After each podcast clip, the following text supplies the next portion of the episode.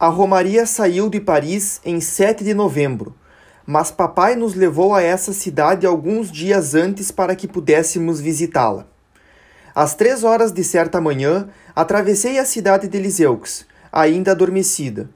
Muitas impressões atravessaram minha alma naquele momento. Senti estar me dirigindo para o desconhecido e que grandes coisas me esperavam lá. Papai estava alegre. Quando o trem se pôs a andar, cantou este velho refrão: Corre, corre, diligência minha, eis-nos na estrada real. Chegamos a Paris antes do meio-dia e começamos a visitar logo.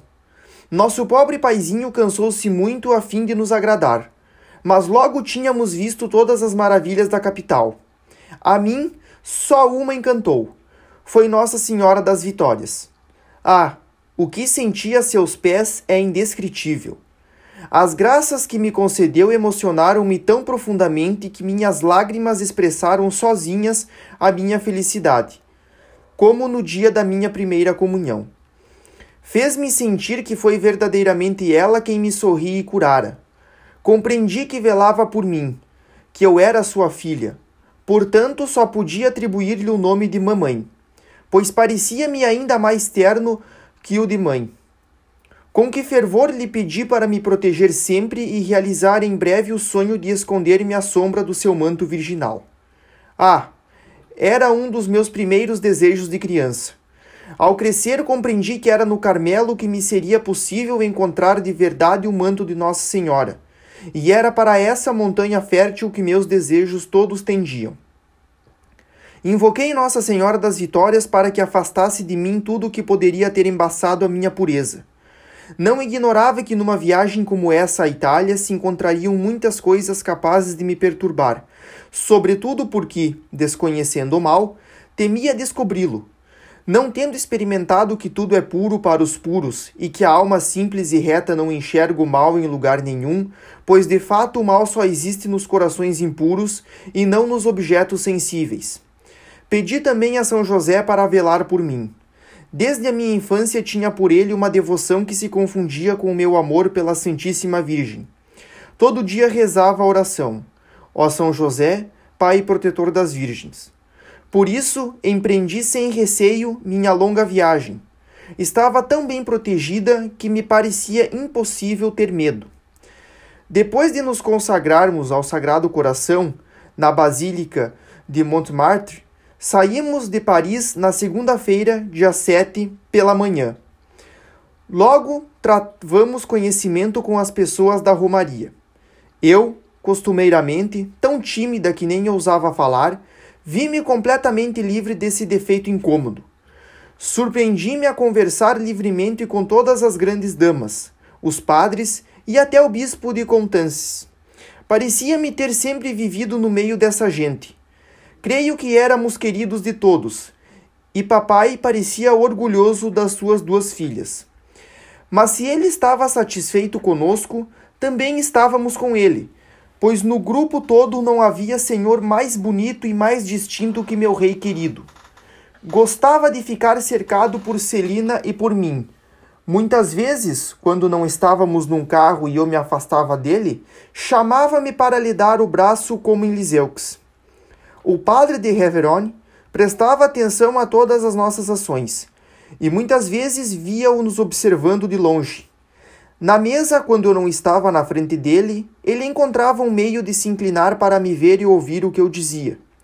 Sem dúvida queria conhecer-me a fim de saber se de fato eu era capaz de ser carmelita. Creio que ficou satisfeito com o exame, pois no final da viagem pareceu bem disposto a meu favor. Em Roma, porém, estava longe de me ser favorável, segundo vos contarei adiante. Antes de chegar a essa cidade eterna, meta da nossa viagem, foi-nos dado contemplar muitas maravilhas. Primeiro foi a Suíça, com montanhas cujos cumes se perdem nas nuvens, as cascatas caindo de mil diferentes e graciosas maneiras, os vales profundos cheios de samambaias gigantes e de urzes cor-de-rosa ah, madre querida, como as belezas da natureza distribuídas em profusão fizeram bem à minha alma. Como a elevaram para aquele que se agradou em lançar tamanhas obras-primas numa terra de exílio que deve durar apenas um dia? Não tinha olhos suficientes para contemplar. Em pé na portinhola, quase não respirava. Queria estar ao mesmo tempo dos dois lados do vagão, pois ao virar-me via paisagens encantadoras e diferentes das que estavam na minha frente. Às vezes estávamos no cume de uma montanha. A nossos pés, precipícios de profundidade inalcançável pelo olhar pareciam querer nos engolir. Ou ainda um charmoso e pequeno lugarejo com seus graciosos chalés e seu campanário, por cima do qual balançavam indolentes algumas nuvens resplandecentes de brancura.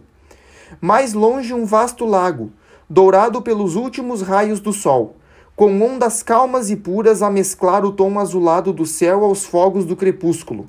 Apresentava a nossos olhares maravilhados o mais poético espetáculo que se pode ver.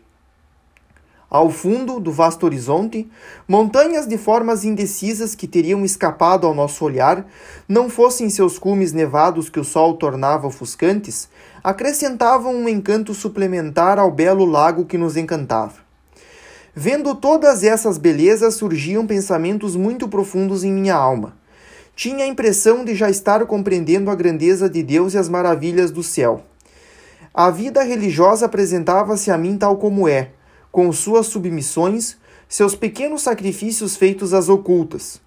Compreendia como é fácil em si mesmar-se, esquecer a sublime finalidade da vocação e me dizia: Mais tarde, no momento da provação, quando prisioneira no Carmelo, só puder contemplar um pequeno canto do céu estrelado, recordarei o que vejo hoje. Esse pensamento me dará coragem. Esquecerei facilmente meus pobres e pequenos interesses ao ver a grandeza e o poder de Deus a quem quero amar unicamente. Não terei a infelicidade de apegar-me a palhas, agora que meu coração pressentiu o que Jesus reserva a quem o ama.